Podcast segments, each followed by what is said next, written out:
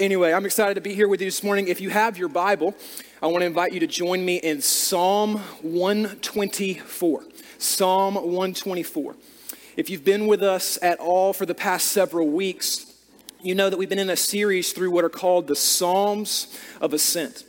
And every week, what we've been talking about is the fact that these Psalms are, were written to be sung by the people of God as they made their journey, as they made a pilgrimage to Jerusalem. That the people of God would make a journey to Jerusalem a few times a year for different festivals and celebrations. And as they did, what we know is Jerusalem was situated on a high hill. And so these people would make this journey up this mountain to the city of Jerusalem, where the temple was, where the presence of God dwelled to enjoy, encounter, and experience God's presence. And as they did, they would sing these songs as a reminder of God's faithfulness to them. That is what the Psalms of Ascent are. And what we've been talking about each week is that although we are not physically moving towards the city of Jerusalem, that we are all on a journey, and that we too are meant to move towards God to know him, to experience and enjoy his presence. And these Psalms serve as a reminder to us too, a reminder of God's faithfulness, a reminder of who God is and what he has done. Last week, we looked at Psalm chapter 123, and we were reminded of where our identity comes from. We were reminded that our identity is not shaped by what people say about us. Our identity is not shaped by voices of contempt, but our identity is shaped by the mercy and the goodness of God. And if last week's psalm was a reminder about our identity, you could say that this week's psalm is a reminder about our security. That Psalm 123 was a reminder that our identity comes through God's mercy. And Psalm 124 is a reminder that our security comes through God's power. That our security comes through God's power. This is a reminder that I believe we all need, specifically today in the world in which we are living in. Because we're living in a day that is filled with so much darkness, so much evil, so much pain, so much brokenness. We can acknowledge that in the room this morning. I think it's really important that we acknowledge that in the room this morning, that we don't have to come into this space and put a smile on and just act like everything's okay all the time. We don't have to do that. We're family in this place. We can be real with one another in this place. And we can acknowledge that life is incredibly painful, and we all experience the very real presence of darkness, the very real presence of evil in our world. We experience it on an individual level through things like our own anxieties, our own insecurities, our own fears, through job situation, relational conflict, sickness, disease, you name it. We experience it. We see it in our world at large just this week, seeing the horrifying news that 19 children and two teachers lost their lives to a senseless act of violence, evil, and hatred. That's darkness. That's the power of darkness in our world. And let me tell you something. We're consistently experiencing this power of darkness, and in the midst of it, here's what we don't need we don't need cheesy, cliche, cookie cutter Christianity that just puts a smile on and acts like everything's okay all the time. We don't need that. No, we need real, genuine faith in a powerful God. We need to be reminded of the power of our God to save, to redeem, to restore, and to heal. In the midst of brokenness, darkness, and evil, the people of God need, it need to be reminded that our God is all powerful. Our God still has the power to heal and to restore. And we need to cry out to Him. We need to recognize that He alone is where our help comes from, in God alone. In no power of man, in no political agenda, we need to remember that our help is in the name of the Lord. And that is exactly what Psalm 124 teaches us. It is a very timely word for our day. And I'm excited to dive into it with you. If you have your Bible, I'd invite you to read along with me. I'm going to read the psalm in its entirety, then we're going to talk about it. Psalm 124, starting in verse 1, says this if it had not been the Lord who was on our side. Let Israel now say, if it had not been the Lord who was on our side. When people rose up against us, they would have swallowed us up alive. When their anger was kindled against us, the flood would have swept us away, the torrent would have gone over us. Then over us would have gone the raging waters. See this in verse 6. Blessed be the Lord who has not given us as prey to their teeth. We have escaped like a bird from the snare of the fowlers. The snare is broken and we have escaped. Our help is in the name of the Lord who made heaven and earth. I love that. So, the first thing that this psalm does is it calls the people of God to focus their attention, to focus their minds, to lift their eyes, and to behold the Lord. One of the things that Pastor Josh has said over the past several weeks is that whenever you're reading the Psalms or just scripture in general in that matter, you should pay attention to repetition. That whenever you see repetition, it's significant. Well, in this psalm, what we see over, we see four times in eight verses, the Lord is referenced. We see a reference to the Lord four times in just eight verses. And what we see is that this psalm was written to get the people of God looking to the Lord.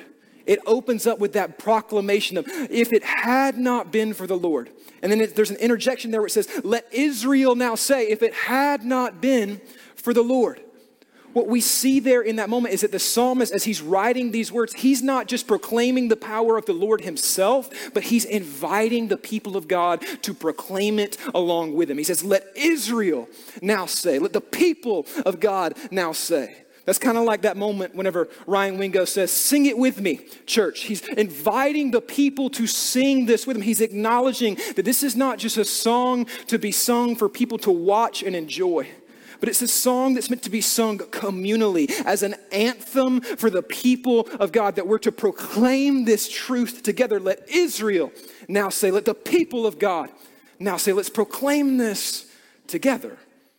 And as we continue through this psalm, what we see is that the truth that they are proclaiming is that without God, we are all powerless. Without God, we are all helpless. Without God, we would be destroyed. Just look at the language in here with me. It says, If it had not been for the Lord, when people rose up against us, they would have swallowed us alive. If it had not been for the Lord, the flood would have swept us away. The torrent would have gone over us. Over us would have gone raging waters. I want you to notice that all of this language is very intense and very vivid, and it's communicating what would have happened to the people of God had not God been present with them. I want you to also notice that in the first five verses, the majority of the language is all in past tense. In these first five verses, the psalmist is calling the people of God to look back, to remember, to reflect, and to consider what would have happened in their lives had it not been for God. And he uses a really strong, really strong language to paint that picture of that without God in the past, we would have all utterly been destroyed. What we know about Psalm 124 is that it's one of the four Psalms of ascent that is attributed to King David. What that means is that King David himself wrote this psalm. And so I imagine that many of you in the room know a little bit about King David. And so as you read this, you can picture and imagine David writing these words. And as he's doing so, you can picture and imagine him just reflecting on his own life, considering the things that he has seen God do, and pondering how his life would have been different if God would not have been present with him. And then he's encouraging the people of God to do the exact same thing. And here's the deal we don't know exactly what events David is referencing in this psalm. It could be any number of things. He could be referencing how God delivered Israel from the hand of the Philistines, a people who continually threatened the safety and well being of God's people. He could have referenced the, the encounter with Goliath in the valley of Elah, where God enabled him to defeat a giant of a man that he had no business defeating on his own. He could be referencing many of the times that God delivered him from the hand of Saul whenever he was on the run in the wilderness. We do not know what he is referencing, but what we do know is that it's abundantly clear that David, along with the people of God, faced very real danger, very real darkness, and very real difficulty. David's being honest about that in the psalm. He's acknowledging, yes, all of that did happen. And he's realizing in those moments he was utterly powerless. But he's calling the people of God to reflect back, to remember. He's pointing back to those moments as if to say, Do you not remember? Do you not remember how we felt in those moments? Do you not remember the danger that we faced? Do you not realize that if it were not for the Lord, we would have been destroyed by any one of those moments? But he's doing so as if to tell them, but we weren't destroyed. We're still here. We're still standing because of the power and the presence of our God. He is with us and He is for us what we see is that this psalm, it highlights the depth of our powerlessness, but it also highlights the breadth of God's power. It highlights how powerless we are, but how powerful God is. That in the moments where we are so powerless, God is still powerful. He says, if it had not been for the Lord who was on our side, we would have been destroyed. But the implication there is, but we weren't destroyed because God was there. Because God was there. In verse 6, we see this shift begin to happen. After acknowledging all that would have happened had God not been present, David is brought to a place of praise. And he begins to praise God for his deliverance in the past. Verse 6 says, Blessed be the Lord, who has not given us as prey to their teeth. He says, We've escaped like a bird from the snare of the fowlers. The snare is broken and we have escaped. David reflects on his life and he considers the power of the Lord in the past, and he's brought to a place of worship. He worships God for his past deliverance. And he praises the Lord that in the moments of darkness, difficulty, and pain, that they were never alone that God was always near. He acknowledges that he is powerless, but that God is all powerful. And he compares himself, I love this word picture. He compares himself and the people of God to a bird caught in a trap. I think that's just a perfect picture. Right? You can picture a bird caught in a trap, unable to do anything about its current situation. He says that's us. We're like a bird caught in the snare of the fowlers, but the snare has been broken. God broke it. God set us free. He has given us escape. This psalm reminds God's people that their deliverance, their security, their hope, and their salvation comes from God alone. Nothing else. No power of man, no might of an army, but from God alone. And then after this, as he makes this beautiful word picture, the psalm comes to a close in verse 8 by saying, Our help is in the name of the Lord who made heaven and earth. I want you to notice this. The majority of this psalm has been in past tense. It's been an encouragement to remember, to reflect, to look backward, but it ends in present tense it ends in present tense, that our help is in the name of the Lord. Present tense. What's David doing here? David's encouraging the people of God to pause and to reflect and to think backward, to consider all that God had done in the past, and to encourage them that if God did it in the past, He will continue to do so now. If He delivered then, He will deliver now. If He was faithful then, He was He'll be faithful now. David is encouraging them to reflect and remember God's deliverance, but not just so that they'll have a warm, fuzzy feeling. No, He's encouraging them to reflect and to remember so that they can be confident in the present, so that they can continue on the journey that they have been called to, so that they can continue to live the life that God has called them to, so that they can be confident to step into all that God is still calling them to do. He's calling them to remember the past so they can be confident in their present, so they can continue to put their hope and their trust in God alone, so that they will not be paralyzed by fear, but they will be people of faith. That's what he's calling them to. And this points us to a really important truth this morning. If you're a note taker, I encourage you to jot this one down that God's past deliverance empowers our present confidence. God's past deliverance empowers our present confidence.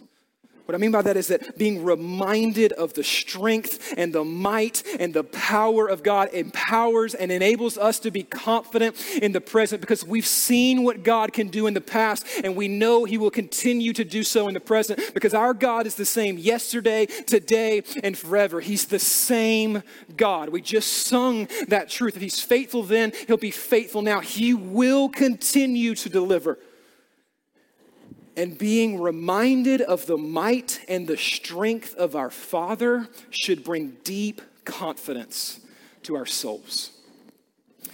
I remember whenever I was younger, maybe 12 or 13 years old, my family took a ski trip. This was pretty common for our family. Uh, my dad hates the beach and all things hot and sandy. And so we just we always were going to the mountains and going skiing. And I remember one particular year we were on a slope and it was my dad, myself, and my younger brother. And my younger brother and I were snowboarding, and we were a good ways in front of my dad. My dad was just kind of chilling in the back, just taking his time. And it was, if you've been skiing before, it's kind of one of those slopes that joins up with another slope and goes down to the bottom of the hill to the ski lift. And my brother was just in front of me. And as we go to make that merge, I see a full grown man going way too fast, lose control, and just like drill my younger brother right in front of my face. And they go tumbling down the mountain. I'm watching all of this unfold in front of my eyes. I like hit my knees right beside my brother. And then this full grown man gets up and starts yelling at my younger brother, who's like 10 years old at this point, saying all kinds of things that I can't repeat from this stage, all right? Just accusing my brother that saying it was all his fault and just yelling at him. And now you need to know, I have always been super protective of my younger brother. That's just been our dynamic and our relationship. But in that moment, I'm 12 and this is a full grown man, and I have no power in this moment. I am utterly helpless. The guy gets up, he takes off down the mountain, and I'm just looking at Jacob like, sorry. And then dad shows up. My dad stops, he looks at Jacob. He says, Are you okay? Jacob says, Yeah, I'm, I'm all right. And Dad says, All right. And then dad takes off down the mountain. At which point, I look at Jacob and I say, You good? And he says, I'm good. And I'm like, Well, it's about to go down. Let's go. Let's go watch. and so we fly down the mountain and we're going fast. We get there just in time to see my dad, who is a very large and very strong man, get in this dude's face. And I won't say that he was polite, but he was very clear that uh, this guy was never to touch his son again. That this guy was never to talk to his son again. And if he ever saw him do that again, that he would have to deal with my father. And I remember that moment like it was yesterday. That moment is seared into my memory. Why? Because in that moment, I saw my dad's power and my dad's love collide. And the result in my heart was confidence. The result in my heart was confidence. And for the rest of the trip, I'm just on the slope, like, I dare you to touch me. You know what I'm saying? Like, if you touch me, you're to have to deal with Papa Tarv, right? I was confident. Why? Had anything changed in me? Absolutely not. I was still the same 12 year old punk kid, absolutely helpless. But something had changed in the way that I'd seen my father. I saw his strength, I saw his might, but I also saw his love, and it brought confidence to me. Not confidence in myself, but confidence in him. And that is what Psalm 124 is meant to do for you. Psalm 124 is meant to remind you of God's power. It's meant to remind you of God's love. It's meant to remind you of God's deliverance in the past so that you can be confident in the present. God's past deliverance empowers our present confidence. We need to be real and honest in this place this morning and recognize that on our own, we have no reason for confidence. We can do nothing on our own. We can do nothing lasting apart from God, but we don't have to be apart from God. That is the hope of the believer that God is with us. And whenever we remember his deliverance in the past, it empowers us to be confident in the present to continue to live the life that he has called us to. And that's what I want for us this morning. I want this place in which we gather to be a place in which we come together and we are consistently reminding one another of the power and the glory of our God. Here's the deal, I don't, I don't want to play the church game anymore.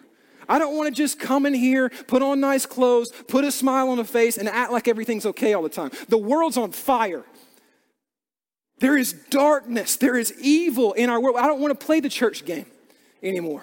I want to be a part of the people of God who come into this place and who are reminded of our real, powerful God that we can be in relationship with. That's what I want these, these times to be. I want this morning, right now, to be a tangible reminder to you of God's faithfulness in the past, of his provision, of his power, of his deliverance. Even right now, I am hoping and I am praying that as we talk about these things, that it would trigger memories in your mind, memories in your own life, where you have seen God be faithful to you where you have experienced God's power in very real and very tangible ways. I want this to trigger memories where you've seen God do things in your marriages, in your career, in your families, in the life of your kids. I want you to remember times where you personally have tasted and seen the glory and the power of our God. And I want those memories to fuel you in the present because you are called to something great. You are called to be the people of God. You are called to be salt and light in a dark and dying world. And if you're going to step into that, if you're going to step into that calling on your life, you need to be reminded of God's faithfulness and of God's power so that you can be confident in the present. Because life is hard. This journey that we are on is difficult we will face trouble. We will face obstacles, but in the midst of our circumstances, I want us to be a people who consistently rally together and encourage one another to lift our eyes off of our circumstance and to behold our God and to remember that in the darkest of circumstances, we are never alone. I want this to be a place where we offer genuine encouragement. And we point people to Jesus, where we don't offer cliche sayings or, you know, pithy advice or anything like that, but we offer real, genuine faith. And we remind each other of God's past deliverance so that we can be confident in the present. You see, the danger that I think many of us fall into whenever we start walking through a difficult season in life. Whenever we come up against an obstacle, whenever we face trouble or we face hardship or pain, is we tend to have one or two reactions. Whenever we're walking through a season like that, we tend to either, either retreat inward or we explode outward. We either retreat inward and we just curl up and we accept defeat and we just believe that nothing's ever going to change and we wallow in our own self pity and despair. Or we explode outward and we're angry and we try to change things by our own power and we get frustrated and we take things out on those that are around us. But I want you to hear me that this Psalm 124 is an invitation not to retreat inward or to explode outward, but to look heavenward. To look heavenward, to pause long enough to look to God. That yes, we acknowledge the reality of the problems that we face, but we also pause long enough to consider the magnitude of our God. You see, this psalm, it ends by saying, Our help is in the name of the Lord who made heaven and earth. It's a reminder of God's power, even there at the end. This is intentional. It's a reminder that everything that we see, everything that we experience, everything that we know is all under the sovereign control of our Heavenly Father. And we can take confidence in that because we know that, yes, we will face trouble in this life. And there will be moments in which we feel utterly powerless.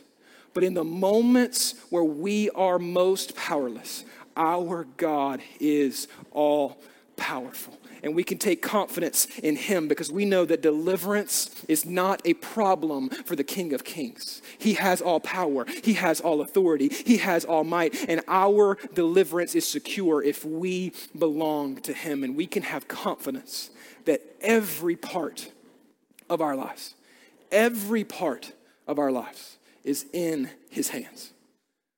I want you to hear me really clearly here. I think this is really important because as we start talking about deliverance and God delivering his people, that may strike a chord for some of you who are walking through difficulty and you may say, Well, I'm, I'm not experiencing any deliverance from God right now. I want you to hear me say that I'm not telling you that if you simply remember God's faithfulness and believe hard enough in the present, that God's just going to immediately deliver you from all your problems. I'm not telling you that. That is not what I'm saying. I'm not trying to trivialize any pain or any darkness or any problem that anyone is walking through in this place. Because here's the deal sometimes deliverance comes quickly, and sometimes it doesn't. But I want to encourage you this morning that true deliverance, lasting deliverance, eternal deliverance, isn't just found in a change of circumstance. No, that kind of deliverance is only found in the presence of God. And what this psalm is trying to remind us of this morning is that God is present with his people. And the beautiful reality for us in this room today is that whenever we read this psalm, we do so on the other side of the cross. We do so knowing the life, death, and resurrection of Jesus. And whenever we reflect, we don't just reflect on the things that this psalm talks about, we reflect on all that God has done through the life and death of Jesus Christ. And we reflect and we remember passages of scripture like Romans chapter 8 and I don't have time to read all of Romans 8 to you. I would encourage you to go home and read that this afternoon, but I'm going to read you a few short verses here. Romans 8, verse 31 says, What then shall we say to these things? If God is for us, who can be against us? He who did not spare his own son, but gave him up for us all, how will he not also graciously give us all things? Who, who shall separate us from the love of Christ? Shall tribulation or distress, persecution, famine, nakedness, danger, or sword? No.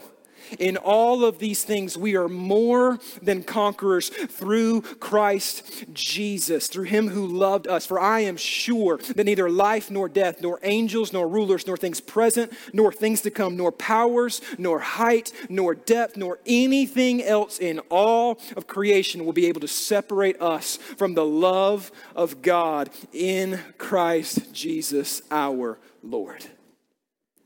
You know what that is? That's the New Testament version of Psalm 124. That's the New Testament version of saying, hey, people of God, if it had not had been for Jesus, we would all be destroyed. But we have Jesus. We know what he has done. This is a calling for us to reflect, to look back, to remember so that we can continue to move forward. But here's the deal we don't just reflect back on a battle that took place in the valley of Elah we don't just reflect back on a battle that took place with the Philistines. We reflect back and we think about a battle that took place on the hill of Calvary. We reflect back and we look back on a battle in which Jesus took on death and hell and the tomb and defeated the powers of evil once and for all.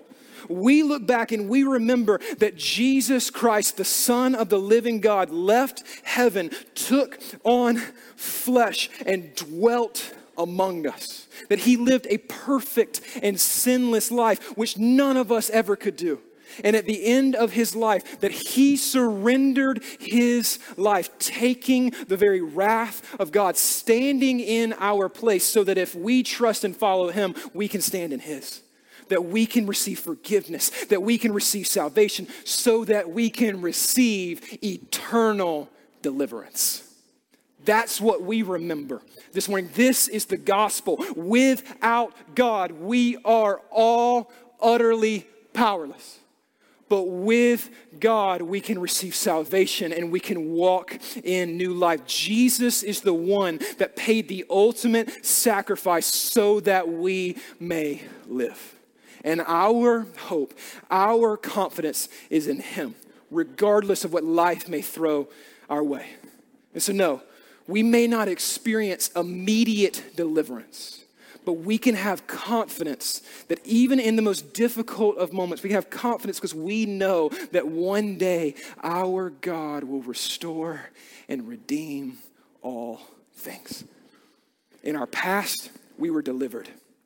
Our future is secure, so we can be confident in our present. Our God is with us. Our God is for us, and our God will never forsake his own.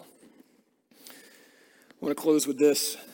As I was just praying and studying and preparing for this week, one of my favorite hymns just kept coming to mind. And one of my favorite hymns is, is Come Thou Fount. I imagine that many of you know that song. And there was one line that just kept reverberating in my mind this week. And it was the line, Here I raise my Ebenezer, hither by thy great help I've come. I sang that song for years growing up. But to be honest with you, I never knew what the word Ebenezer meant. That wasn't in my normal vernacular. I didn't know what it meant until I came to college. And I learned that Ebenezer is a tangible reminder of God's faithfulness. That we first see that term used in 1 Samuel chapter 7, where God delivers the people of Israel from the hand of the Philistines. And the prophet Samuel, he takes a stone and he sets it up and he calls it Ebenezer, which literally translates to stone of help. And he placed it there as a tangible reminder to the people of God of God's faithfulness in the past. To remind them that their deliverance wasn't just by their own might, their deliverance wasn't just because of their own power, that their deliverance was because of Him alone. To remind them of what God had done in the past so that they could continue to be confident in the present. My prayer for you is that Psalm 124 would become an Ebenezer for you, that it would encourage you, even in the most difficult seasons of life, to pause, to reflect, and to remember God's faithfulness in the past. And as you reflect and remember God's deliverance in the past, I'm praying that you have confidence in the future. Consider the power of the cross. Don't let the cross just become some glorified decoration to you. Let it be an Ebenezer, a reminder that God is for you. That if you belong to Jesus, if you surrendered your life to Him, your God is with you. Your God is for you, and you never have to walk alone. God's past deliverance empowers our present confidence. I'm praying that we would be confident people and step into all that God has for us. Would you pray with me?